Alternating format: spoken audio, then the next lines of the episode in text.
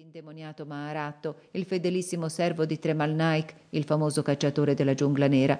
L'altro, che stava proprio seduto dietro alla mitragliatrice, pronto sempre a scatenarla, pareva invece un orientale dell'estremo oriente, a giudicarlo dalla tinta della sua pelle, che aveva dei lontani riflessi olivastri, occhi nerissimi e ardenti, barba ancora nera, malgrado i suoi cinquantacinque anni, e capelli lunghi e ricciuti che gli cadevano sulle spalle.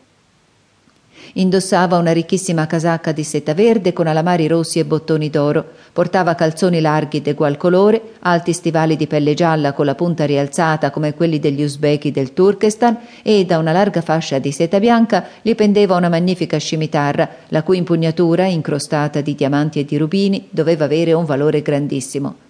Sul secondo si trovavano un vecchio malese dal volto rugoso e l'espressione feroce e un uomo sulla quarantina di forme massicce, con gli occhi azzurri, difesi da un paio d'occhiali montati in oro, i capelli biondissimi e la carnagione quasi rosea degli uomini dei paesi nordici dell'Europa. Vestiva tutto di bianco, di flanella leggerissima, e portava in testa una specie di elmo di tela bianca, con un lungo velo azzurro che gli cadeva sulle spalle.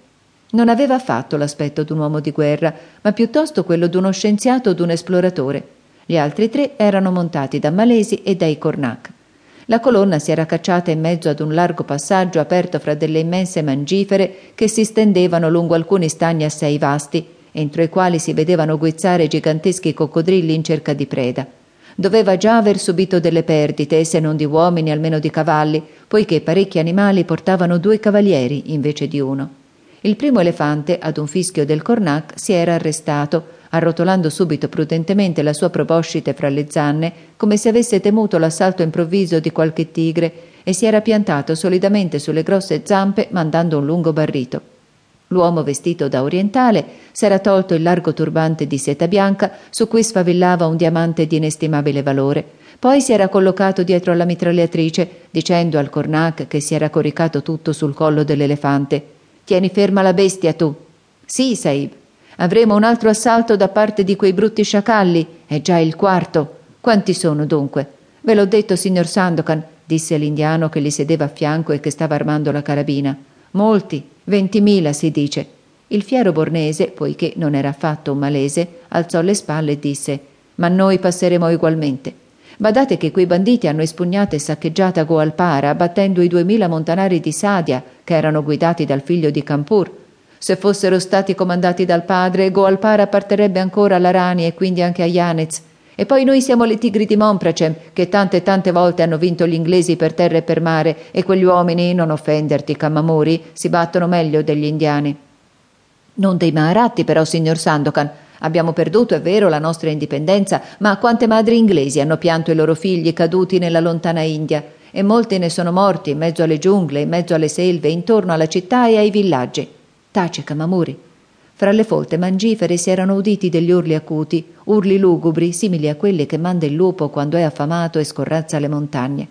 Credi tu che sei indiano che questi siano urli di sciacalli? chiese Sandokan.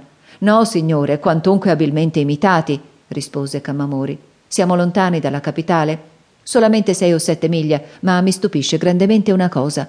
Parla, che non vedo le cime né di pagode né di moschee, eppure l'orizzonte è ancora bene illuminato.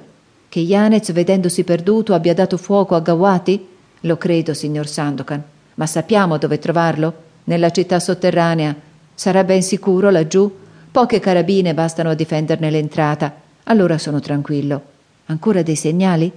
Si alzò e volgendosi verso gli uomini che montavano gli altri quattro elefanti, gridò con voce tonante Pronte le mitragliatrici. C'è un nuovo attacco. I cavalieri si stringano presso gli animali. In quel momento alcuni colpi di fucile rimbombarono in mezzo alle mangifere.